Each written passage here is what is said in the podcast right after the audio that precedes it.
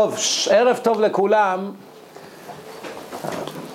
אה, אנחנו בסדרה של מסילת ישרים, שבוע שעבר היינו בחופשת הפסח, ברוך השם, חוזרים לעניינים.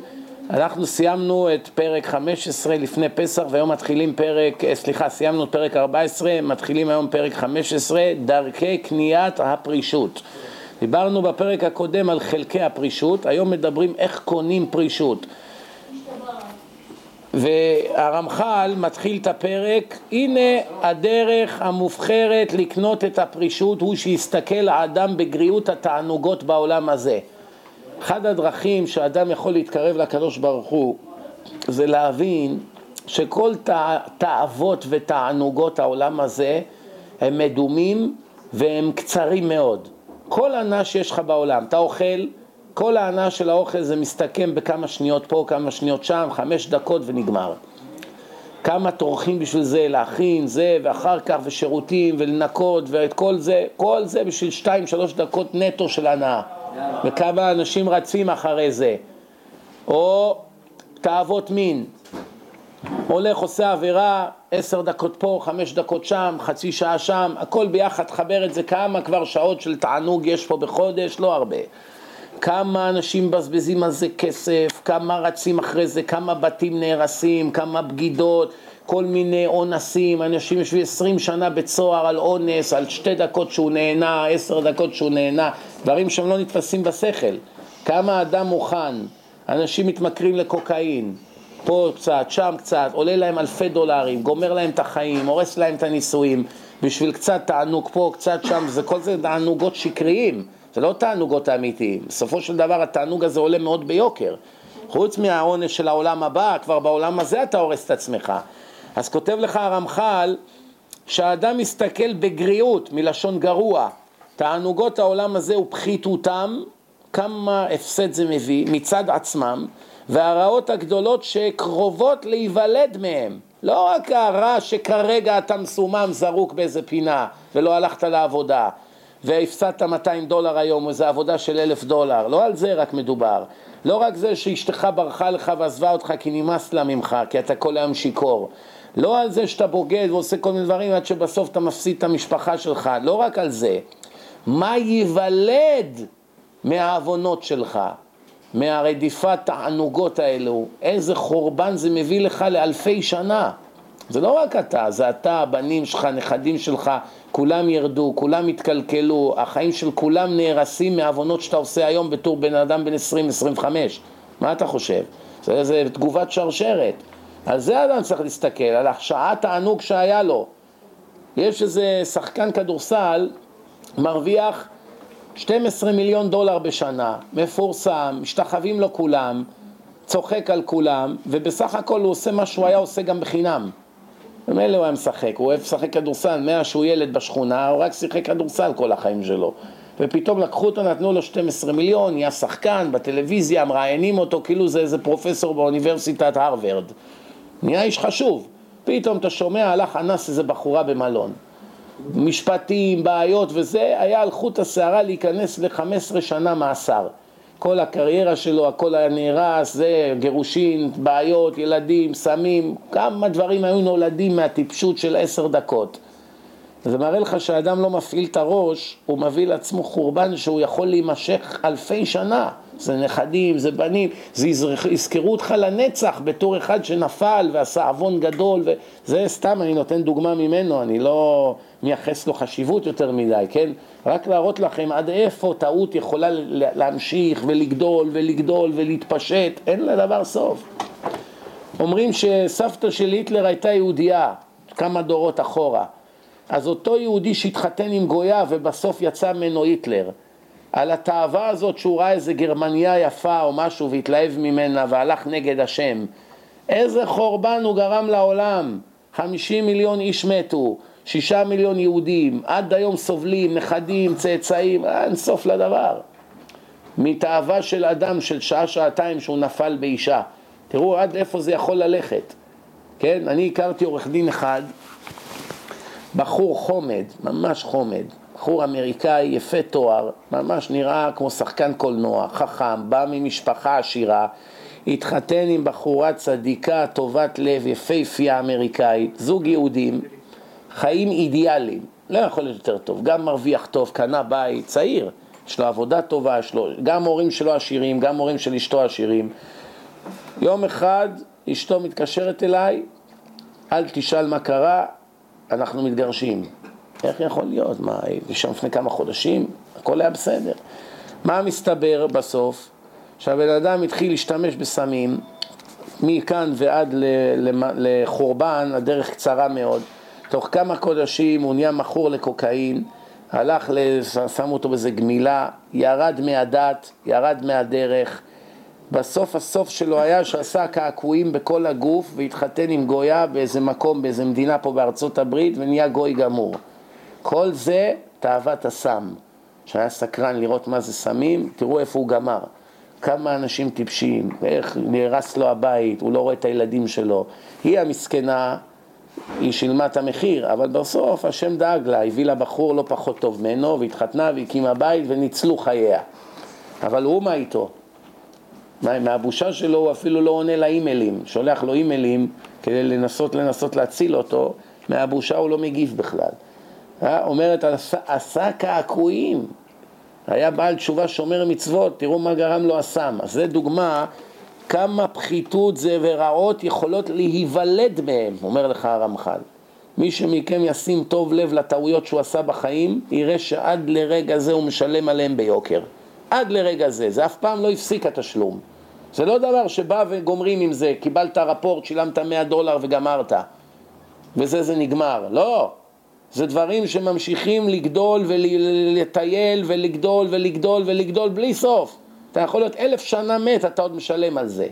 שמראים לך מה היה יכול להיות אם לא היית עושה את הטעות הזאת. למשל, אדם מתחתן עם בחורה בלי יראת שמיים, התלהב מהיופי שלה. חודש, חודשיים, בילה ופינטז איתה כל מיני פנטזיות, ועכשיו הוא כבול, קבור שלושים שנה בחיי גיהנום. היא לא נותנת לו לגדול מבחינה רוחנית. כל דבר היא מפריע לה, לא רוצה, רוצה כל הזמן חגים, מלונות, חוף הים, הוא לא יכול לגדול, הוא הולך ללמוד תורה, היא עושה סצנות, סקנדלים, ילדים כולם על הפנים, כל זה מכמה שעות של תאווה. הוא היה הולך לפי התורה, זה לא היה קורה לו, אבל התאווה היא העבירה אותו על דעתו, הוא גמר בצורה כזאת שהוא מת רשע בסוף, בגללה, אבל זה לא בגללה, זה בגללו, הוא בחר אותה, או הפוך, היא בחרה אותו, לפעמים זה הפוך.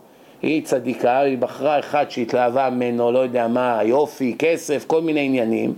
ואני כל הזמן מקבל טלפונים מהבחורים ומהבחורות האלה שמתלוננים שהבעל הוא לא בסדר והוא לא מספיק שומר מצוות או שהאישה. ואני תמיד שואל אותם, אני לא מבין, אבל אתה בחרת אותה לפני שנה. שום דבר לא השתנה מאז, אתה ידעת את מי אתה לוקח ידעת שהיא עם ג'ינסים צמודים וחצי ערומה ידעת שהיא לא בנויה להיות אימא, ידעת את כל זה, אז מה אתה עכשיו מתקשר לבכות? אבל הוא לא ראה את זה, השטן עיוור את עיניו, או הפוך, לקחה איזה פלגמט, הוא לא, מה, הוא אחד כזה יכול להקים בית, לשמור שבת, ללכת לעבודה בזמן, הוא לא יכול לקום בבוקר. אבל היא ידעה שהיא הייתה חברה שלו, היא ידעה שהוא כזה. אבל בכל זאת היא התחתנה, אחר כך היא מתקשרת לרבנים שינקו לה את הצואה, שיצילו אותה ממצבה. זה הדרך? מה, אני לא מבין. להתמכר לסמים בשביל שתלך לגמילה? אל תתמכר ולא תצטרך גמילה. מה אתה עכשיו... אה, כן? למה, איך אומרים בארץ בצבא, מה שבא, מה שלא בא דרך הראש בא דרך הרגליים. שיבוא דרך הראש זה שתי דקות, דרך הרגליים זה כל הלילה רצים בערים. תבין בדקה, תחסוך לעצמך עשר שעות של ריצות כל הלילה. תבין עכשיו, אל תיגע, מה אתה נוגע בסם, טיפש? בגלל שאיזה חבר שלך משדל אותך, בוא בוא תנסה איזה משהו, זה טיל לעננים. מה אתה מתלהב, טיפש? תענוגות של חמש דקות יגמרו לך בסוף את החיים. דופק לך את המוח, מה אתה חושב? הקדוש ברוך הוא יעניש אותך. הוא יראה שאתה מתנהג ככה, הוא לא ייתן לך בחורה טובה. מין מצא את מינו, מזווגים לו לאדם זיווג לפי מעשיו. אתה ככה עושה דברים שאסור לעשות, מביאים לך טיפוס כזאת, מה אתה חושב? אתה תבגוד פה, היא תבגוד בך שם. אתה נרקומני, בסוף גם תעשה. כל זה יש לו מחיר, אתה לא... You didn't get away with that, כמו שאתה חושב. אה, בסדר, אני בסוף אחזור בתשובה, הכל יהיה בסדר. לא. הנזק למוח, אי אפשר לתקן אותו.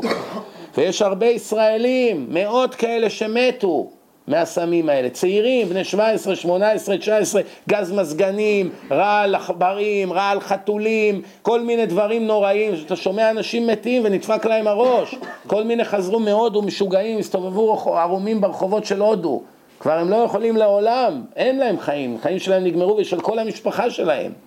מי הטיפש שיגע בדברים האלה? רק בגלל לחץ חברתי? שלא לדבר על שאר, סיגריות זה לא הרבה יותר טוב, זה גם הורג את הבן אדם. לפחות הוא לא מאבד שליטה ולא דופק לעצמו את המוח, כשהמוח זה הדבר הכי חשוב אצל האדם. אדם אין לו גוף אבל יש לו מוח, הוא עוד שווה משהו. יש לו את כל הגוף, אין לו מוח, הוא לא שווה גרוש. המוח זה כל המחשב, זה הכל. מחשב של האוטו לא עובד, האוטו מושבת כולו. יש גלגלים, יש הכל, יש קפיצים, יש ריפודים, יש הגה, יש הכל, האוטו לא זז. לא מניע, לא נוסע, הכל תקוע, חשמל, הכל זה, המחשב זה הכל, זה המוח שלך. מה אתה הורס לעצמך את המוח? מה אתה מעשן סמים? מה אתה לוקח קוקאין ואחר כך זה נהיה הרואין ואחר כך הזרקות, דברים נוראים שאתה שומע. מה, אז מה אומרים אנשים? תראה, אני רק מעשן, אני לא טיפש לעשות את הדברים האלה, מה? אבל כל אלה שהיום בהרואין ובקוקאין גם התחילו לעשן וחשבו ככה בהתחלה. אתה רואה שזה לא נגמר רק בזה, יש הרבה פעמים שזה נגמר רע מאוד בסוף. לכן חכם עיניו בראשו. אדם שחכם הוא אף פעם לא ייתן כזה דבר להתחיל. ברגע שהתחלת, אתה גמור. רוב המקרים זה נגמר רע מאוד. וגם אם הקדוש ברוך הוא ריחם עליך בגלל שיש לך איזה סבא צדיק והציל אותך מהצרה הזאת שהיית בה, מורידים לך מהזכויות, זה לא בחינם. so, איך שאתה לא מסתכל על זה, הפסדת, איך שלא תסתכל על זה. לכן אל תיגעו, אל תתחילו, ומי שכבר עשה, יחתוך את זה אחת לתמיד וזהו זה. לא בשום פנים ואופן. וגם עניינים של בחורות, גויות, מה אתה חושב, זה צחוק? פתאום היא נכנסת להיריון. חוץ מזה שהיום מגפה, הרבה גויות בכוונה רוצות להיכנס להיריון מיהודים, כן? לתפוס אותו לחתונה. כי היא יודעת שהיא לא תמצא בעל כמוהו, איש משפחה עם ערכים, כי אצל היהודים המצב הרבה יותר טוב מהגויים מבחינת ערכי משפחה, אפילו אצל החילונים. מבחינת יהודי אמריקאי או גוי אמריקאי, זה לא אותו דבר. רוב היהודים הם לא שתיינים בבר באיזה טקסס, כל היום שותים לחיים ו- ו- ומלאים בקעקועים. עוד רובם הם אנשי אה, חינוך, הולכים לאוניברסיטה, יש להם קצת ראש על הכתפיים, אז הגויה הזאת בשבילה זה מפעל הפיס, אז היא מפילה אותו בכוונה. שלא לדבר על המחלות ועל בעיות ועל החורבן שיהיה לך בסוף. השם רואה שאתה מופקר, מביא לך מופקרת. או שתשאר רווק, תמות רווק. לכל עבירה יש מחיר בסוף, מה אתם חושבים? שום דבר לא בחינם, גם יהודיות אסור, אבל אני רק אומר, ההוללות יש לה מחיר כבד. היא לא בחינם. שתראה את הביל שיגישו לך את החשבון, תבכה לאלף שנה. על עשר דקות שנהניתי פה ושם עולה לי כל כך הרבה, ואז תגיד איזה טיפשות, מה הרווחתי? מה הרווחתי? רק אני מפסיד מכל הכיוונים. ממשיך הרמח"ל ואומר שאדם יבין את כמה רע יכול להיוולד מזה, כי הנה מה שמטה הטבע אל התענוגות האלה. הטבע של האדם זה להימשך אחרי התענוגות של העולם הזה. עד שיצטרך כל כך תחבולות להפרישו מהם. עכשיו שאתה כבר בפנים, כמה טריקים צריך כדי להינצל מהתאוות שכבר התמכרת אליהם. כן, אתה כבר בפנים. הוא פיתוי העיניים שמסתכלים על בחורות לא צנועות, למה זה מוליך, כן? סרטים, כל מיני דברים שאנשים רואים היום. הוא מראה הדברים אשר הוא טוב וערב לכאורה. אשליה, לכאורה. זה נראה כאילו, אה, איזה כיף. הוא הפיתוי שגרם לחטא הראשון של אדם הראשון. ותרא האישה כי טוב העץ למאכל, החטא התחיל בעיניים, התפתתה. אחר כך זה ותיקח מפריו ותאכל. אחרי זה היא הכפילה בפח את בעלה גם כן, ומזה בא חורבן לעולם, עד היום כל העולם סובל. כולם הולכים לעבוד, נשים צורחות בחדרי לידה, כל זה בשביל תאווה של כמה דקות. תראו איזה מחיר כבד. אישה התפתתה, ראתה, אכלה, הפילה את בעלה, הוא קולל, בזעת אפיך תאכל לחם, עבודה, עצבים, תנועה, כן? הכל בגללה. והיא, ומה היא? כל לידה צריכות בחדר לידה, צעקות, צירים, פוש, זה, כל זה, וגידול וצער גידול בנים, כל זה לא היה. זה הכל כתוצאה מהחטא. אז תראו מה זה חורבן יכול לבוא ממעשה קטן. ומה הם כבר נהנו מהעץ הזה? כמה כבר הנאה בלאכול פרי? פרי אסור. כמה הייתה הנאה? דקה? חצי דקה? עשר שניות? כמה הייתה הנאה? שחמשת אלפים שבע מאות שישים, שבעים שנה כבר כל האנושות סובלת ממעשה של עשר שניות. ומי שפיקח יבין, אם זה עם אדם הראשון ככה, עד היום סובלים כל העולם, מה יהיה עם המעשים שלי, הנכדים שלי, צאצאים שלי, כל העולם מושפעים ממה שאני עושה, כן? ואז כשהתברר אצל האדם, היות הטוב ההוא כוזב לגמרי, שכל מה שחשבת שזה טוב, נשים, סמים, סרטים, ששבש, קלפים, הימורים, כל מיני שטויות, תבין שזה כזב, הכל כוזב לגמרי. לא שיש בזה קצת אמת, הכל שקר. ובלי שום התמדה נכונה, והרע בו אמיתי, אבל הרע הוא אמיתי, האמת, ההנאה זה הכל אשליה, והרע הוא אמת לאמיתה, לא אשליה, אמת אמיתית, רע אמיתי. קרוב להיוולד ממנו באמת, עוד כמה דברים רעים ייוולדו ממנו. ודאי שימאס בו ולא ירצהו כלל, לא רק שלא, שתילחם עם עצמך כדי שלא תיפול בזה. לא רק שתילחם בעצמך שלא תיפול בזה, אלא תמאס בזה לגמרי. יש כאלה לא עושים עבירות אבל מתגעגעים לעבירות. הלוואי שהייתי יכול לעשות. אבל יש כאלה מואסים כבר בעבירות שהם היו עושים, נגאלים מזה, לא רק שלא מתגעגעים, רק כשהם חושבים על זה מתביישים, כן? וזהו הלימוד שצריך שילמד, שילמד האדם את שכלו. צריכים להתרגל, זה תרגילים, כמו שאתה מתאמן בג'ים על השריר, במכון כושר, ככה צריך להכין, לאמן את המוח ואת המחשבות ואת ההתנהגות שלך. לאמן את שכלו, להכיר בחולשת התענוגות האלה ושקרם, עד שמאליו ימאס בהם. אני רואה הרבה בעלי תשובה שזכיתי לקרב אותם, שלא צריך להתחנן להם לא לעשות עבירות, הם כל כך נגעלים מאיך שהם חיו פעם, שרק הם נזכרים בזה הם בוכים, מרוב בושה וכאב לב.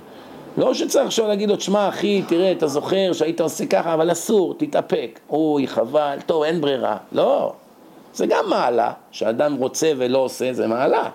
אני מדבר כאלה שכבר הגיעו למדרגה הזאת שהוא מדבר עליהם שהם מואסים בזה, נגאלים מזה. שהוא חושב שהייתה לו חברה גויה והיום הוא מבין כמה זה חמור נגד חוקי השם ונגד התורה, לא רק שהוא לא מתגעגע לעבירות האלה, הוא כל כך מתבייש בעצמו שהוא רק חושב את זה בא לו לבכות. ומיד הוא מתחיל להגיד לקדוש ברוך הוא מחילה, סליחה, תסלח לי, הייתי טיפש, אוויל, כסיל, בער ולא מבין. הנה תענוג המאכל הוא יותר מוחש ומורגש, זה תענוג מיידי. אתה אוכל משהו טעים, מלוח, מתוק, מיד אתה מרגיש שולח לך פולסים למוח ויש איזה מין עונג של כמה שניות. כמה העונג? אתה לועס את זה כמה שניות, בולע, נגמר העונג. היש דבר אבד ונפסד יותר ממנו? שהרי אין שיעורו, השיעור של ההנאה, פרק זמן שנהנים, אלא כשיעור בית הבליעה. מכניסים לפה, כמה שניות, בולעים, נגמר. זה כל ההנאה. כיוון שיצא ממנה, יצא מבית הבליעה, הכוונה נכנס לבטן, וירד בבני מאב, אבד זכרו ונשכח כאילו לא היה. זהו, כאילו לא היה כלום. עכשיו הבטן סתם נופחת, מילא את עצמו, חנוק, בא לו להקיא כבר, אכל כמו חזיר. כל זה היה שלוש שניות, נהנה, עוד שלוש שניות, עוד ארבע שניות, עוד שתי שניות, עוד חמש שניות, הכל ביחד, דקה. כמה הוא טרח על הדקה הזאת. כמה עבד, והלך לסופרמרקט, וקנה ירקות, וקילף אותם, שטף אותם, בשר, חתך, ניקה את השומן, תבלן, ריכך את זה כל הלילה, שם, למחרת, הדליק את המנגה, לא היה גריל, נסע להביא גז, חיבר, עד שכן, ניקה את הגריל מהפעם הקודמת, צלה את זה עוד רבע שעה, כל החליפה שלו מסריחה, כולו מסריח, הוא צריך עכשיו להתקלח אחרי זה, בגלל זה, הוא כבר התקלח בבוקר, אבל מה, הוא לא תכנן לעשות על האש. כל זה וצלחות, לשטוף אותם מהכיור, להכין, לערוך שולחן, לשים, לאכול, כל זה צ'יק צ'אק, כל ההנאה דקה. אחר כך שירותים, לנקות, לשטוף כלים, כל זה בשביל 60 שניות של הנאה. ואף אחד לא מוותר על ההנאה הזאת, למה? טיפשות ממדרגה ראשונה.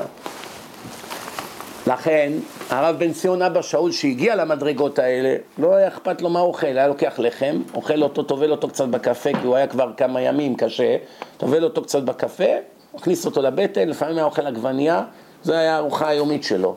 לא הפריע לו, לא היה צריך לרוץ, לטרוח, שלוש שניות, אוכל, גמר לאכול. למה? חבל לבזבז שעה של לימוד תורה, זה 60 אלף מצוות, בשביל 60 שניות של עונג. גם לא תמיד יוצא טעים האוכל. בהרבה פעמים זה כל זה היה לריק. לשווא, ויש כאלה אחר כך סובלים, שלשולים, עצירות, בעיות, גזים, נפיחות, יש הרבה בעיות, בעיות מעיים, כל אחד והצרות שלו, כן? מה הרווחנו מזה? ולא לדבר על הקרסים שיש לכל בן אדם שני היום, עד שהוא זז, וללכת לח... לחייט, לפתוח לו את החליפות כל יומיים, להרחיב את זה עד שכבר אי אפשר, אין מה להרחיב. אז צריך לזרוק את כל החליפות, לקנות חדש, הכרס שלו, איך אומרים, כבודו הולך לפניו. הוא בחודש התשע עשרה, בחודש התשע עשרה כבר, לא התשיעי. כל זה מה? ממה כל זה? תאוות המאכלות. אז הוא מביא לך דוגמה, זה מוחשי, רואים את החורבן של זה כבר בעולם הזה.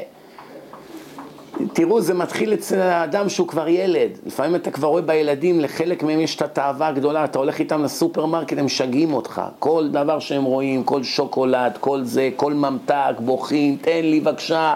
אם אתה נותן לו דמי כיס, הכל הולך על אוכל.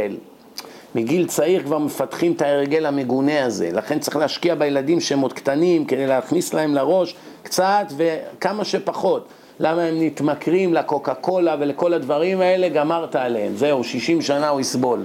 מכל ה... הוא רואה, גם הוא רואה גם הילד שההורים שלו חזירים, רק מה שמעניין אותם זה אוכל כל היום. אז הוא כבר מבין שזה דבר חשוב בחיים, אבל ברגע שהוא רואה שאבא שלו לא אכפת לו, האוכל קר או חם לא אכפת לו, יש אוכל, אין אוכל, אמא בישלה, לא, מצידו הוא לוקח קצת בייגלה עם חומוס, אוכל שתי דקות, גומר, הולך, חוזר ללימוד. אז מה הילד מבין? שאוכל אוכלים בשביל לחיות, לא למות, אבל לא חיים בשביל לאכול. אבל יש ילדים, כל ארוחה סעודת שחיתות. מה מזמינים, פותחים ינות, מה, מה אתה באת למה אתה, שימפנזי, מה, בשביל מה באת לעולם? בשביל זה באת לעולם? מה, מה הולך פה? אז אנשים לא חושבים, אז הוא כותב לך, זה הכל בתורה שקיבלנו בהר סיני, זה לא עכשיו איזה פסיכולוג ישב וחשב מה טוב, מה רע, זה הכל הקדוש ברוך הוא. אז מה אומר לך? כל שכן, קל וחומר, כן? אם ישים את ליבו אל החולאים הרעים שבאים מחמת האכילה, כמעט כל המחלות באות מאכילה יתרה, מעודף של אוכל וחונקים את הקיבה וכולי. דברים, היום יודעים, כולסטרול, זה, ברזל, אין ברזל, יש בר, כל מיני junk food, מלא צרות. ולפחות הכובד, גם אם תגיד שאכלת בריא, הכובד שמגיעהו אחר האכילה, הכבדות, העייפות, והעשנים המהבילים אל שכלו, זה הרי מעלה אדים, הגזים האלה עולים לראש, ואז האדם, הרבה פעמים כשאדם אוכל והולך לישון, ישר יש לו חלומות. כי כל הגז שעולה מהקיבה הולך לתוך המוח, מזיז לו שם עניינים, והוא מתחיל כל מיני דברים שהוא חשב במשך היום, מתחילים להתעורר. שלא לדבר שיש צרבות וכל מיני בעיות. מה רואים מפה? שרק רע בא מזה. אילו יתבונן בהם יראה שאפילו הטוב המדומה שבהם, איך אומרים? ארוחת בריאותית אורגנית, mm. מה שחושבים שזה וואו, איזה יופי, איננו אלא לזמן מועט, והרעש יכול להיוולד מהם קשה וארוך עד שלא יעוט לש... לשום בעל שכל, מי שיש לו שכל בקודקודו לא יסכים לא להכניס את עצמו בסכנות הרעות על כל כך קצת רווח. אבל לא חושבים בשכל. לכן התאוות מנהלות לנו את החיים. ובסוף הוא אומר, הדתיים הכל אסור, אסור, הם אסירים. והוא בעצם אסיר של התאוות שלו, זה הוא לא רואה. אבל אחד שמתגבר על התאוות שלו, הוא קורא לו אסיר. ואחד שהוא עבד של התאוות שלו, הוא קורא לו בן חורין, להיות עם חופשי בארצנו. מאיפה הפסוק הזה, אתם יודעים? מאיזה קטע בתנ"ך?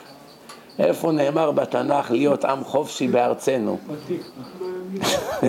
בתקווה או בשכונת התקווה?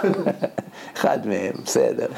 הלאה, כשירגיל את עצמו ויתמיד בעיונו על האמת הזאת. אתם רואים שזה דבר שלא שיעור אחד שבאת, שיעור מוסר, פעם, פעמיים, ויאללה, נהיית הרמח"ל, לא.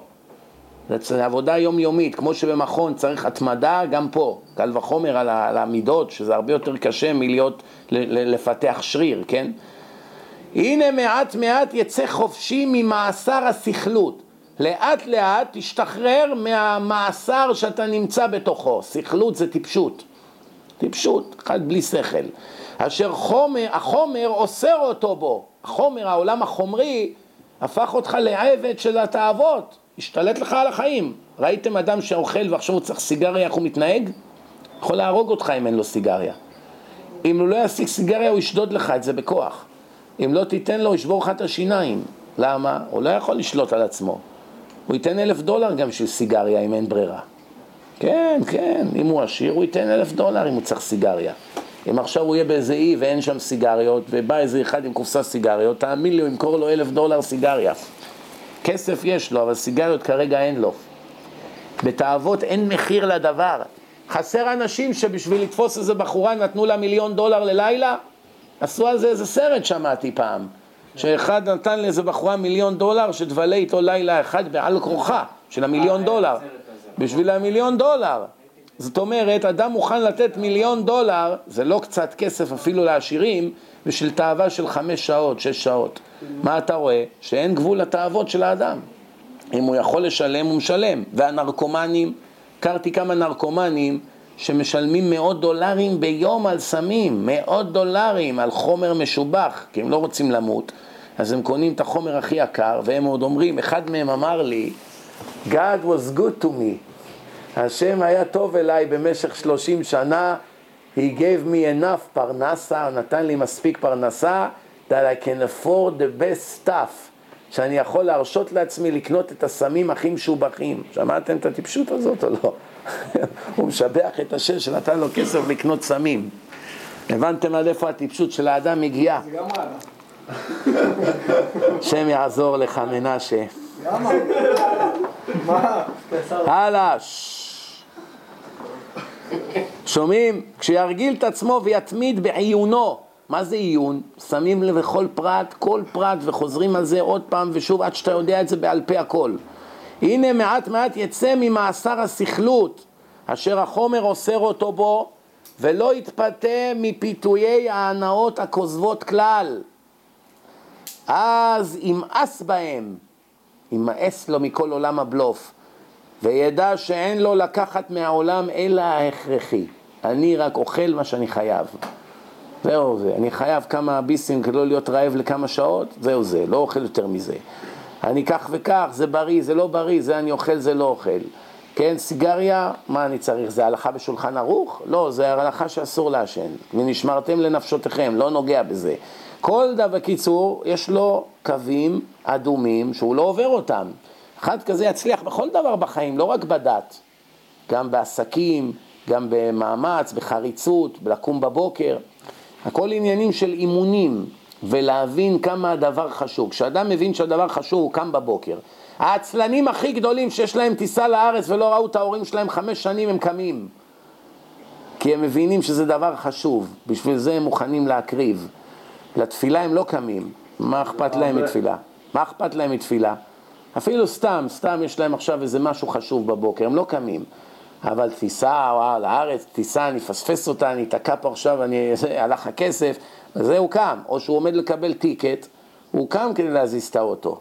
הוא לא רוצה להפסיד 100 דולר, אבל ברגע שהוא יבין שהתפילה שווה 100 מיליון דולר בשבילו, אז אם בשביל 100 דולר הוא קם, הורג את עצמו לקום, בשביל 100 מיליון הוא לא יקום, למה הוא לא קם היום? כי התפילה זה אפס בשבילו. הוא לא רואה את המאה מיליון. זה הנקודה, מה, הוא רוצה דולר היום מאשר מיליון דולר צ'ק דחוי לעוד שנה.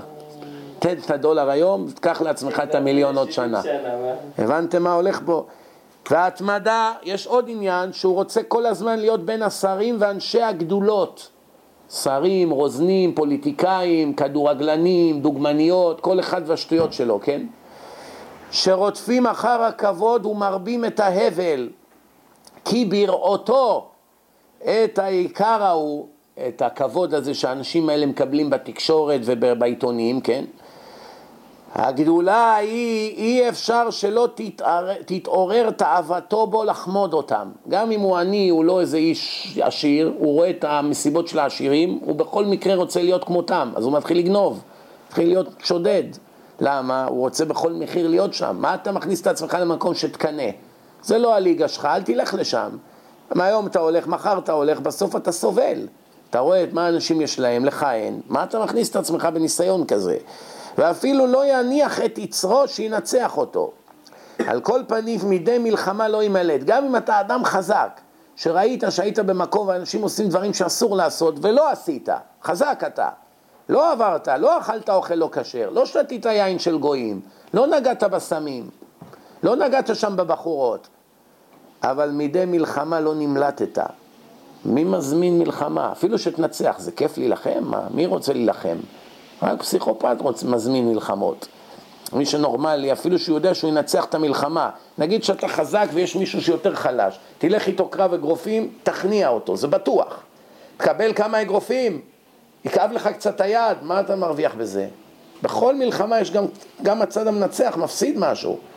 לכן גם הלכת למקום ועמדת בניסיונות. למה אתה מכניס את עצמך לניסיונות? היום הצלחת, מחר אתה נופל. ובסוף, כשאתה נופל, אתה כבר לא קם. אתה מרגיש כל כך נורא שחמש שנים החזקת ובסוף התמוטטת. ומה זה גרם? שאתה הולך למקומות שאסור ללכת. והנה הוא בסכנה, הכנסת את עצמך לסכנה. ויש התבודדות שמסיר עיניו מענייני העולם ומעביר את חמדתה מליבו, מתפטר מכל החמדות שהוא חומד אותם, וכבר הזכיר דוד המלך עליו השלום בשבח ההתבודדות. אלה הברסלבים של היום חושבים שהם המציאו את היהדות ואת התורה. כל דבר שיש בתורה כבר 3,300 שנה, הם חושבים שהם המציאו. למשל, כל ברסלבי שתדבר איתו, מה הוא יגיד לך? אנחנו המצאנו את ההתבודדות. רבי נחמן חידש שצריכים להתבודד. מה פתאום? רבי נחמן זה 200 שנה. 3,100 שנה לפניו הייתה תורה כבר. כל מה שיש שם חיובי בברסלב כבר היה בתורה לפניהם. חוץ מכל ההמצאות שהם המציאו, שאין להם שום אחיזה במציאות, סתם המצאות שהם המציאו, שאין להם שום שורש בשולחן ערוך או בגמרא או בתלמוד או בזוהר או בתורה, שום, שום שורש, כל מיני המצאות, זה המצאות של אנשים. אבל מה שאמת, יש אותו כבר בתורה. אז מה היה חסר לפני? שום דבר לא היה חסר, רק מה? הם המציאו התבודדות, לא נכון. רמח"ל זה לפני רבי נחמן מברסלב. והוא כותב לך על דוד המלך, הנה, תהילים נ"ה, תהילים נ"ה זה המקור. מה? מי ייתן לי עבר כיונה, הנה ארחיק נדוד, אני אלך למקום נידח, אלין במדבר סלע, כדי להיות עם הקדוש ברוך הוא. או יצחק, מה כתוב בתורה? ויצא יצחק לסוח בשדה. לדבר עם השם, לסוח זה לשוחח, הוא הולך לדבר עם השם, לא עם הפרחים, הוא לא היה פסיכופת, כן? הוא הולך לדבר עם הקדוש ברוך הוא, למה הוא צריך ללכת לשדה? שידבר איתו בבית, לא היה עוד בתי כנסת, מניינים, זה עוד לא היה המנהג, אז הוא רוצה להתפלל לבורו, אז למה הוא הולך לשדה? כי בשדה הוא לבד, הוא מתייחד עם בורו, מקום, לאו דווקא שדה, זה יכול להיות במכונית גם, לא חייבים להיות בשדה, ובוודאי לא להיות שם בשתיים בלילה ולצעוק אבא, נפלתי, תוציא אותי מהבור, כל מיני סיפורי סבתא.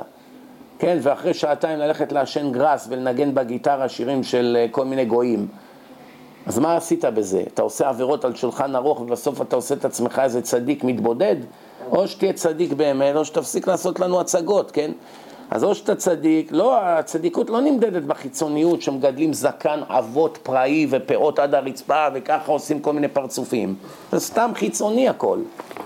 בודקים את הלב, השם חוקר כליות ולב. אין שום חיוב לגדל זקן, שום חיוב. רק אסור להשחית את הזקן עם תער, זהו. אם אתה, יש לך מספריים, מכונת תספורת, אתה מסדר אותו, אתה רוצה להיראות יותר נורמלי בסביבה שאתה עובד שם, אין לך בזה איסור. ואין שום חיוב לגדל פירות פרא כאלה פרועות שעפות ככה ברוח, אין שום חיוב ללכת עם סומבררו, אין שום חיוב ללבוש ארבע ג'קטים ומעיל עד הרצפה ולהיראות כל מיני, או ללבוש כל מיני בגדים של בבות, זה כל זה המצאות של אנשים. אבל יש חיוב להיות אדם ישר, יש חיוב להתפלל להשם מעומק הלב, יש חיוב ללמוד תורה כמה שיותר, יש חיוב לא להיות גאוותן ולא לעשות הצגות ולא לעשות את עצמך צדיק בבית הכנסת, כאילו אתה בוכה בתפילה בזמן שיש לך אה, מיליון ואחד עבירות, קופת שרצים שרודפת אותך. אז תעבוד קודם כל על המידות הרעות שלך ועל כל העבירות שאתה עושה, ואל תעשה לנו הצגות בבית הכנסת. עושה את עצמו שמתפלל שעה. מה אתה עושה את עצמך שאתה מתפלל שעה? אתה יודע שאתה מושחת מהיסוד. קודם כל תקן את השחיתויות שבך, אחרי זה תעשה הצגות. וגם עוד שלפעמים אתה עשירי במניין, תשעה עכשיו סובלים, עשרים דקות מחכים לך עד שתגמור, כי כל זה נובע מהגאווה שלך. כולך גאוותן, מה, אתה באמת עובד השם? רק ייגעו לך מאה דולר, אתה כבר מוכן לרצוח, כבר לוקח סכין, מוכן לדקור. העיקר עושה את עצמו, אבא נפלתי, עושה ככה, מגדל פאות, זקן עד הרצפה, מישהו גנב לו 20 דולר, למחרת אתה שומע בעיתון, דקר את החבר שלו. מה זה כל ההצגות האלה? תעבוד על עצמך, תהיה בן אדם קודם כל, אחרי זה תהיה בן תורה, אחרי זה תגדל זקן. עוד עשר שנים, שתהיה ראוי לזה. שתהיה ראוי, אז כבר תיראה כמו רב. מה? יש מעלה בזקן? יש מעלה בזקן שהוא מציל אותך מעבירות. כשאתה הולך לעשות עבירה עם אישה, זקן מבייש אותך. שרואים אותך עם זקן, כיפה, כובע, לא נעים ללכת לבחורה, להתחיל איתה. אפילו שיש לך תאווה אליה. אלה איבדו צלם אנוש אלה. אלה לא, כבר, אלה כבר רובוט, אלה, רוב, אלה רובוטים, רובוטים. זה נקרא מצוות אה, אה, אנשים מלומדה. הוא כבר מלומד מגיל אפס לעשות את המצוות כמו רובוט, הוא פעם אחת לא הפעיל את הראש ואת הלב. הכל כמו רובוט. זה, אז אחד כזה אתה רואה אותו בקזינו, אחד כזה אתה רואה אותו בכל מיני מקומות שאסור להיות, רוקד באיזה חתונה מעורבת, או גם תראו אותו עומד על הבמה בדיסקוטק עם זקן ורוקד עם איזה גויה ערומה. יש כאלה, או שהולכים השם מרחם, אפילו לא רוצה להגיד איפה. אז אלה כבר איבדו צלם אנוש אלה, אלה כבר היה עדיף להם מזמן להיות חילונים. מה אתה עכשיו מתלבש ככה כמו איזה רב, והולך לבר של, אני יודע מה, רקדניות אה, מתועבות. חילול השם שאין דוגמתו, מה? עדיף לך שלא באת לעולם מאשר להיכנס לשם אפילו לשירותים. עדיף להשתין ברחוב כמו כלב, מאשר להיכנס למקום כזה שאנשים יתחילו לדבר, ראיתם מאיפה הוא יצא? איך אתה לא פוחד מהחילול השם, שידברו נגד השם והתורה ונגד חסידיו, כן? זה הבעיה היום שאומרים את המילה חסיד, מתכוונים אחד שיש לו זקן, פאות וכובע שחור. אבל כשהרמח"ל כתב את פרק החסידות, שעוד מעט נגיע אליו, הוא בכלל לא דיבר על מראה חיצוני, להפך. תלמידי הארי הקדוש, שהיה המקובל הכי גדול בהיסטוריה מאז רבי שמעון בר יוחאי באלפיים שנה האחרונות, היו לו כמה תלמידים מגולחי זקן לפני חמש מאות שנה, והם היו מקובלים, כל אחד מהם כמו כל המקובלים שיש בעולם ביחד. שומעים? קחו את כל המקובלים בדור הזה ביחד, לא ישבו לאחד מהמגולחים שהיו תלמידי הארי. מה זה אומר לך? שהכל זה סתם חיצוניות. ויש הרבה גם שמחזירים בתשובה ומתחילים ללחוץ על החילונים לגדל זקן פאות ואחר כך הם מתחרטים וכעבור כמה חודשים מורידים את זה ואז נהיה חילול השם. עדיף היה שלא יגלחו, שלא יגדלו. גידלת ואחרי שנה אתה מוריד, זה חילול השם, עדיף לא לגדל. כל החיים מאשר לגדל ואז להוריד. הבנתם מה קורה פה? גם אתה לא יודע שני הלכות, חושבים שאתה רב ובאים אליך ואתה לא יודע כלום, אתה עוד לא יודע לקרוא רש"י בגמרא, מה כבר אתה נראה כמו רב? עוד עשרים שנה תבוא, תשאל את הרב שלך אם מותר לך לגדל זקן. מה? אין הכוונה, הכל חיצוני, הכל ריקני, וכולם חושבים שזה היהדות, להיראות צדיק. מה פתאום? המראה החיצוני לא משחק כלום. נתתי פעם ראייה מהגמרא שמדברת על אה, אשת מנוח, אימא של שמשון, קראו לה צללפונית.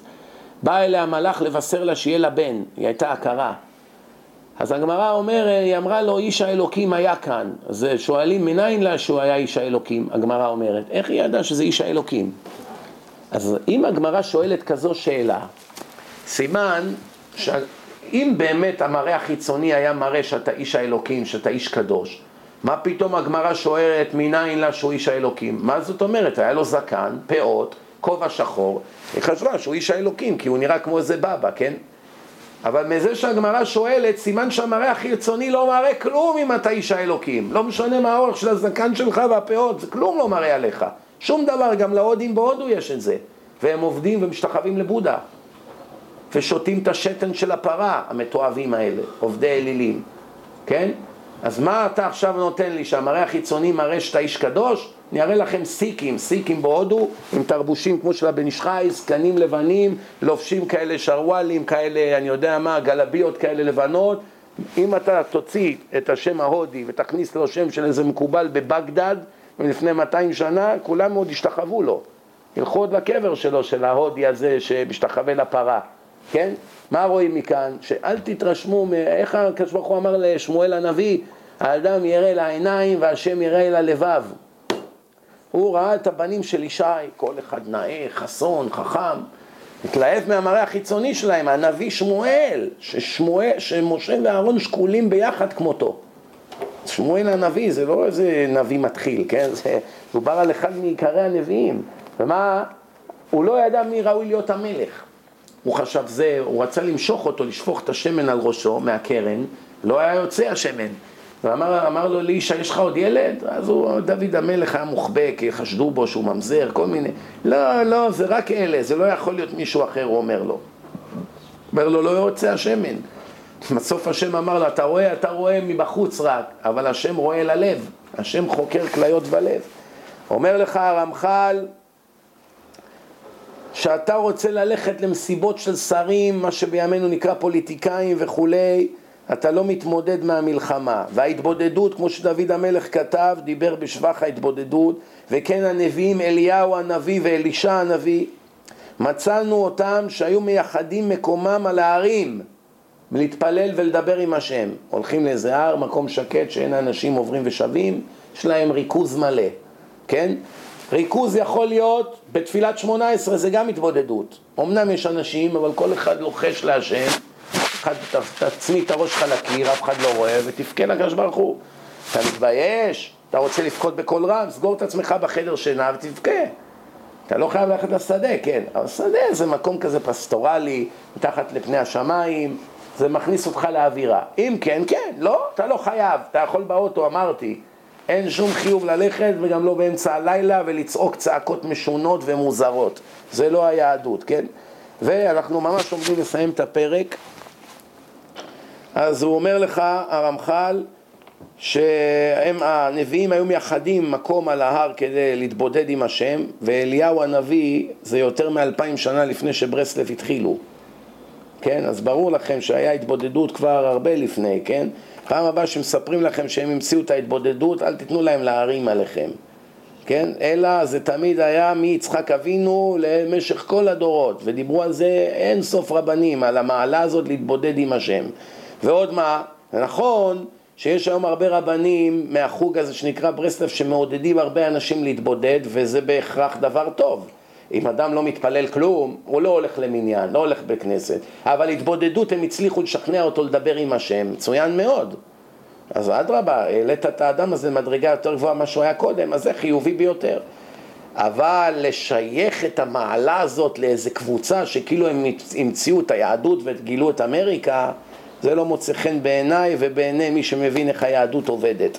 בכל אופן, נתקדם הלאה. וממה שצריך להיזהר בקני, בקניית הפרישות. כשאדם רוצה להיות פרוש מעולם הבלוף, איך עכשיו הוא ישיג את המדרגה הזאת? שלא ירצה האדם לדלג ולקפוץ אל הקצה האחרון. אתמול חזרת בתשובה, אחרי שבוע רוצה להיות רבי שמעון בר יוחאי. מה קרה מוישלה? למה אתה לא אוכל? אני לא נוגע בעוגות קצפת. מה, אתה שבוע שומר שבת רק. מה שלך עכשיו לדברים האלה? עוד עשר שנים דבר על לא לאכול ופלים ועוגות ולא לגעת בבשר חוץ משבת. אתה רק מתחיל, מה? עוד החור של העגיל לא נסתם לך.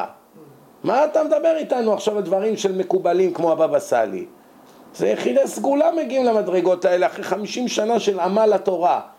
יומיים הוא לומד, התחיל ללמוד א' ב', קורא רש"י סוף סוף שתי מילים, מתחיל לתרגל איך לקרוא כתב רש"י, רוצה להיות הבבא סאלי אחרי שבוע.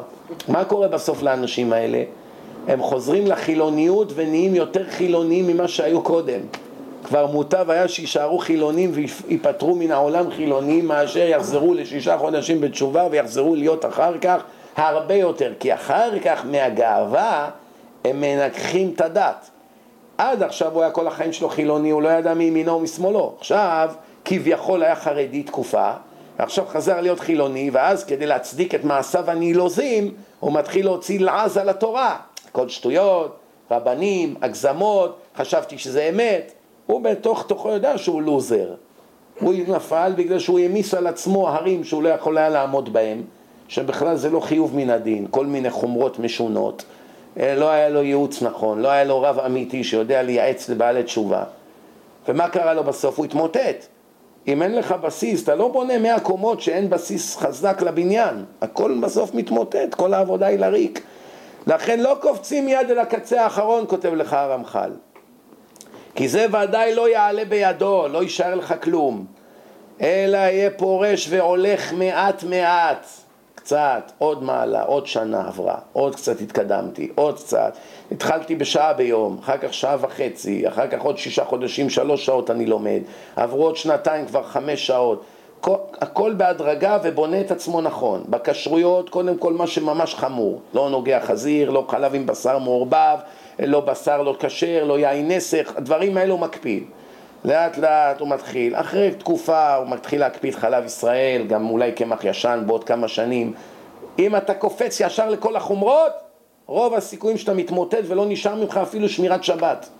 אז מה עדיף? שתעשה חומרות שהן לא חייבות מעיקר הדין, ובסוף אתה יהפך למחלל שבת בגלל שכבר אין לך כוח, זה יותר מדי קשה בשבילך המשימה. תתרכז רק במה שחייבים. בעל תשובה אסור לו להחמיר. כל רב של בעלי תשובה חייב לאסור עליהם במלוא חומרת האיסור החמרות. אסור להחמיר. כל החמרה שהיא, אסור להחמיר, זה חייבים להוציא את זה מהחיים של הבעלי תשובה. רק מה שחייבים. חייבים, אסור להדליק אש בשבת, זה אסור, אין ברירה, זה לא בידינו. חייבים מיד. אסור לגעת בנשים, חייבים, זה לא חומרה, זה בעיקר הדין. יש לך אישה, היא לא טובלת במקווה, זה איסור כרת, אין ברירה, זה לא חומרה. אבל יש כל מיני החמרות, כזה החמרה וכזה, ולפי השיטה הזו ולפי השיטה, עזוב אותנו מזה. עזוב אותנו מזה. קודם כל תעשה מה שחייבים. אחרי כמה שנים שאתה מרגיש שזה כבר קטן עליך, תעבור למדרגה של חומרות. היום אני אומר לכם, אתם רואים אנשים ברוב חוצפתם, הוא בקושי חודשיים שומר מצוות, הוא כבר עושה דברים שהבבא סאלי חשב עשרים שנה עד שהוא התחיל לעשות. ומה קורה בסוף לאנשים האלה? שבא מישהו שעשרים שנה לומד תורה, החודשיים בישיבה בז לו. איזה מין צדיק זה. ואני כבר עושה יותר ממנו, ככה הוא חושב בלב. יש כאלה גם אומרים את זה בשפתיים. ההוא עשרים שנה לומד תורה, מכיר את כל התורה, הגמרא, את כל השיטות, יודע איפה כדאי להחמיר, איפה לא. זה בקושי יומיים בישיבה כבר נותן דרשות, אומר למי מה לעשות. הרב, אתה קורא לו רב זה? מה, אין לו זקן. אם, היה, אם הוא היה רב, היה לו זקן. טיפשים מטופשים. זה הלכה בשולחן ערוך? לא. אבל השטויות שהם עושים, בסוף הם מתמוטטים. מה אני רואה, מה אראה לכם פה? שאין הכוונה, אין, הוא לא יודע מה כדאי, מה לא. זה כמו אחד שהולך לבורסה והוא לא מבין בהשקעות. מהמר, כמה זמן ילך לו המזל? קנה מניה, הרוויח אלף דולר במזל. מכר עוד פעם, מחרתיים, בסוף הכל הלך. ברגע הכל נמחק. למה? קנה חברה שעומדת לפשוט רגל עוד יומיים. כל העולם יודע, רק הטיפש הזה הלך, קפץ. למה זה בזול טיפש? כי כולם רוצים להתפטר מזה. אבל אם היה לו ברוקר מבין אחד טוב שמייעץ לו, היה מונע ממנו את ההפסדים, כן? אותו דבר פה, אם יש לך רב נכון שיודע לייעץ לך, קודם כל אסור לו לדבר איתך על זקנים, ולא על פירות, ולא על חלב ישראל, ולא על קמח ישן, ולא על אף אחד מהחומרות, שום דבר. רק תעשה מה שחייבים. תאכל כשר, תאכל בשר גלת כשר, תתחיל. אל תיגע בעיינות של גויים, זה חשוב, זה דברים חשובים. תפסיק לעשות עבירות עם נשים. כל, הדברים האלה, הבנתם? תפסיק לגנוב, תפסיק לדבר לשון הרע. אלה דברים שחייבים מעיקר הדין. קודם, אי אפשר. מה, אתה מעמיס על בן אדם חמישים מצוות במכה ואתה רוצה שהוא לא יישבר? הוא עוד לא כלי קיבול בכלל. צריכים לנקות את כל הלכלוך מהכלי לאט לאט, ואז מכניסים מים נקיים. וזה מה שקורה היום. בגלל זה העולם נראה תוהו ובוהו מבחינה רוחנית. כל מיני קבוצות, כל מיני תימונים, כל מיני קרחות, כל מיני פונפונים, כל מיני דברים מוזרים. פתאום אחד מחליט לכסות את הפנים שלו עם גלימה, פתאום אחד שם מסכה. פעם ראיתי אחד כזה, שהיה פה איזה רב שהיה גוסס מהמחלה, הביאו אותו במיוחד מהארץ כי אמרו שהוא איש קדוש. פתאום אני מסתכל עליו, אני אומר, זה נראה לי מוכר זה. התחלתי לחשוב, לחשוב, בסוף מה התברר? שזה אחד שהייתי בבית ספר יסודי. ראש הפושעים הוא היה. אמרתי לעצמי, מה, נהיה איש כזה קדוש? פתאום מה אני רואה? שהוא עומד לצאת מהבית הכנסת, הוא שם מסכה על הפנים. ואיזה שמש, איזה שמש משמש את הבבא הזה, מחזיק לו את היד, אני מראה לו את הדרך. אני אומר לו, לא, מה אתה עושה? הוא אומר לי, הרב לא מסתכל ברחוב, אולי יש נשים לא צנועות, הוא הולך כל היום עם מסכה. אמרתי לזה שהיה איתי באותו לילה, הרב הזה, עוד התברר עליו שהוא שוכב עם נשים נשואות. אומר לי, אתה לא מתבייש? איך אתה מדבר עליו? אמרתי לו, ימים יגידו. לא עברו שנתיים, כל העיתונות התפרסם, הוא ברח מהארץ. היה בועל נשים נשואות בשיטה. ולכן הוא היה צריך לעשות מעשים קיצוניים וחשודים כאלה כדי לטשטש, לטשטש את העבירות הגדולות של האיסורי כרת שהוא עושה כל יום. הבנתם מה קרה פה? כי אדם נורמלי לא צריך לעשות את השטויות האלה. שמור על העיניים, תוריד את הראש, שבאה אישה לא צנועה. המראה הראשוני הוא לא עבירה. הלכת, יצאת ופתאום בא לך איזה אחת שכחה להתלבש, שנייה ראשונה היא לא עבירה, שנייה, שנייה ומעלה זה עבירה. אתה ממשיך ככה להסתכל, ככה עד שאתה נכנס בקיר, זה כבר עבירה. אבל המראה הראשון זה אונס. אונס, לכן לא צריך מסכות ולא צריך... עכשיו מה קורה? הוא בא לשדה תעופה, אומרת לו הדיילת הגויה שם בקבלה, תראה את הפספורט, תוריד את הזה, אני רוצה לראות אותך, הוא מתחיל שעה להתווכח איתה, עד שמזמינים סקיורטי ועושה שם של משוגעים לכל היהודים. מחר אני אבוא לאותה פקידה, מה היא תחשוב עליי? אני גם משוגע כמוהו. ומחר, אם עכשיו יהיה להם בחירה אם לתת את זה לי או למישהו אחר, את המקום ב standby, למי אתה חושב שהיא תיתן? לגוי, לא לי. כי אנחנו משוגעים, בגלל המשוגע הזה עוד עשרת אלפים אחרים יסבלו. הבנתם מה קורה פה? לכן אתם אל תהיו לי, איך אומרים, איך אמר שלמה המלך, אל תהיה צדיק הרבה, עשה טובה. רד, רד, תנחת על הרצפה, תתחיל לאכול בשר כשר, תתחיל לשמור על דברים כאלה שבאמת חיוב. אחרי שתשמור את כל החיובים, דבר איתי על החמרות עוד חמש, שש שנים, תבוא, תתייעץ עם הרב, כבוד הרב, אני כבר חמש שנים שומר הכל, ואני לומד תורה כל יום והתחזקתי, אני רוצה כבר לעלות מדרגה. ואז הרב ישאל אותך ויגיד לך מה כדאי להחמיר, מה לא. אבל בלי זה אין רשות להחמיר. וכל מי שמחמיר, אני אומר לכם, הוא לא רק שלא עושה מצווה, עושה עבירה, וגם מלעיג על אחרים. אתם יודעים, יש הלכה שאתה יוצא מהשירותים, אתה צריך לעשות נטילת ידיים, אבל לא חייבים כלי. אתה יכול לפתוח את הברז ולעשות ככה עם הידיים, שלוש פעמים כל יד וזהו. עכשיו, אם אתה יוצא מהשירותים ויצא איזה רב חשוב מהשירותים, ואתה נוהג להחמיר על עצמך לעשות נטילה עם כלי אפילו שלא חייבים, וראית שהרב לפניך עשה ככה, אסור לך לנטול בכלי. אתה חייב לעשות כמוהו. למה? זה חוסר כבוד לתלמיד חכם. שהוא עושה מה שההלכה מחייבת, הוא לא, הוא לא, הוא לא עשה עבירה. לא, לא צריך. ואתה מחמיר, לידו אתה לא יכול להחמיר. זה נקרא יוהרה, גאווה. כשאתה בבית תחמיר, אל תעשה לנו הצגות פה ליד כולם. הבנתם? זו דוגמה להראות לכם שהתורה היא לא לפלגמטים, אלה לאנשים עם ראש על הכתפיים. אין לך ראש, קח לך רב, עשה לך רב וצא מהספק שייעץ לך מה לעשות. נתקדם הלאה, ממש אנחנו מסיימים. אז אומר לך הרמח"ל, שתדע לך שתפרוש מעט מעט מכל התענוגות המדומים שיש בעולם, עד שתתרגל לגמרי ויהפך לך לטבע. הרגל בסוף נהפך לטבע של האדם. בסוף תהיה עניו, תעבוד על זה, על הגאווה, כמה שנים טובות, בסוף תגיע למצב שתהיה סולד, סולד מגאווה. לא רק שאתה לא סובל ומתאמץ לא להיות גאוותן, אלא שכבר במקרה נכשלת בגאווה, אתה מרגיש כל כך רע עם עצמך, או שנותנים לך כבוד שאתה בתוך תוכך יודע שלא מגיע לך הכבוד הזה, או שמנשקים לך את היד, או שבאים אליך שתיתן להם ברכה, לא רק שאתה לא נהנה מהמעמד כמו שהיית פעם, אלא אתה ממש מרגיש שפל ובזוי בתוך תוכך. כי אתה אומר לעצמך, מה עכשיו האנשים האלה מחשיבים אותי למשהו חשוב, איזה בושות? אתה ממש נהיה אדום. אתה, יש לך כאב בלב מזה. ואז מה? אז הקדוש ברוך הוא חוקר כליות ולב. יכולים לנשק לך את היד כל היום. השאלה לא מה עכשיו כלפי חוץ, השאלה מה אתה מרגיש בלב. שאתה בא ועמדו בשבילך, אתה נהנה מזה או שאתה סובל מזה? אם אתה סובל מזה, זה לא משנה כבר את כל הכבוד שניתנו לך בעולם, זה לא משנה, אתה לא חייב להפסיק את זה. כי השם יודע שאתה סובל מזה. אבל לעומת זאת, יש אנשים, הם עושים כלפי חוץ הצגות שהם סובלים מזה, אבל הם נהנים, מה זו הנאה? פעם אמר איזה רב חשוב, שבמשך שנים רבות הוא היה מלמד בכולל, כמה מל... מקבל רם בכולל? משכורת עלובה שבעלובות. מנקה רחובות מרוויח יותר היום. אז הוא אמר שאת המשכורת העלובה שלו, הוא היה מבזבז על מוניות ספיישל. אתם יודעים שזה יקר בישראל, מונית ספיישל, כן? לנסוע לחתונות של התלמידים שלו כדי לא לפספס את החמש דקות של התהילה. איזה חמש דקות? שקוראים לו ומכבדים אותו לברך ברכה בחופה, יש שבע ברכות בחופה, אז אומרים הרב הגאון, החשוב, המקובל, ולפעמים מוסיפים עוד כל מיני תוארים, האלוקי, הצדיק, המקובל וכולי.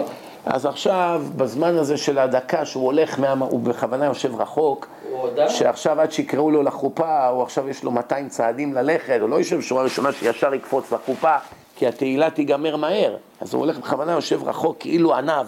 כאילו יושב בסוף, ועכשיו הוא בא וכולם עומדים לו וכולם מסתכלים מי זה הרב הזה שהיללו אותו כל כך. זה חולה נפש, הוא מעיד על עצמו, הוא מעיד על עצמו ששנים הייתה לו את המחלה הזאת. כל המשכורת שלו היה הולך למוניות ספיישל, כי לא היה לו מכונית. אי אפשר להחזיק מכונית לאדם עם כזה משכורת, עד שהוא קיבל על עצמו לחזור בתשובה והפסיק עם זה, והיום הוא כבר נגעל מזה. לקח לו שנים, וזה אחד שיודע הרבה תורה, מה, מה נגיד אנחנו? אז לכן, קודם כל זה גם תלוי באישיות שלך, אם אתה איש אמת או איש של בלוף. אם אתה איש אמת, יותר קל לך לתקן, כי החוסר אמת בחיים שלך הורג אותך. זה לא משנה מה האחרים חושבים, ראו אותי, תפסו אותי או לא. איך אומרים, besides the point, זה לא, זה לא מה שמשנה כרגע, זה איך אני עומד מול השם ואני יודע שאני חי בשקר. איך אני עושה עכשיו, נותן משהו, אומר משהו ואני בעצמי לא מקיים. הבנתם? גם דרשנים, תדעו לכם, דרשן שהוא איש אמת, והוא בא לקטע בדרשה שהוא רואה בספר, שהוא יודע שהוא בעצמו נגוע בזה, קשה לו להגיד את זה. הוא סובל בזמן שהוא אומר את זה, או שהוא מדלג על זה, הוא לא עומד בניסיון, או שהוא אומר את זה וסובל בתוכו. אומר, הוא חושב לעצמו בלב, רגע, אני עכשיו מטיף לאלה מוסר ואני... אז יש דרשנים שמקדימים תרופה למכה, שמתחילים את הדרשה כדי למנוע את האי נעימות שיש להם בתוכם עם עצמם, בינם לבין השם, אז הם אומרים, אני לא באתי להטיף לאף אחד מוסר, אני מדבר מוסר בקול רם לעצמי. כל הרוצה ליטול, יבוא וייטול. מי שרוצה לקבל יחד איתי מוסר שאני מדבר לעצמי, בבקשה, מוזמן, חינם. תלמדו גם מה שאני מלמד את עצמי. אז ממילא, אני לא בא להתיימר להיות איזה צדיק, אז אני אומר, אני בעצמי נגוע בחלק מהדברים האלה, אני עכשיו מדבר לעצמי שצריכים להשתפר. ואם עוד עשרה יהודים, עוד חמישים או עוד אלף יהודים שמעו וגם כן התקדמו, אפילו שהוא עצמו נגיד לא תיקן, אבל חלק ששמעו תקנו, אז יצא אה, הפסדו בשכרו, אז הוא הרוויח משהו. לפעמים יוצא שכרך בהפסדך, לפעמים יוצא הפסדך בשכרך. במקרה הזה, אתה אמנם לא תיקנת אז אתה מפסיד, אבל מה שהרווח שנהיה מזה בעולם, כל כך הרבה תיקנו, אז הרווחת הרבה יותר ממה שהפסדת. לפעמים זה הפוך, לפעמים אתה מרוויח משהו קטן ומפסיד בגדול, לטווח רחוק. סיימנו בעזרת השם את פרק, אה, את פרק 15. תזכירו לי בבקשה ביום שני הבא שאנחנו מתחילים את פרק 16 ואני אסמן לי פה גם עד כאן בעברית. פרק הבא, מידת הטהרה. איך מגיעים למדרגה של טהור מבחינה רוחנית, בעזרת השם. ברוך אדוני לעולם, אמן.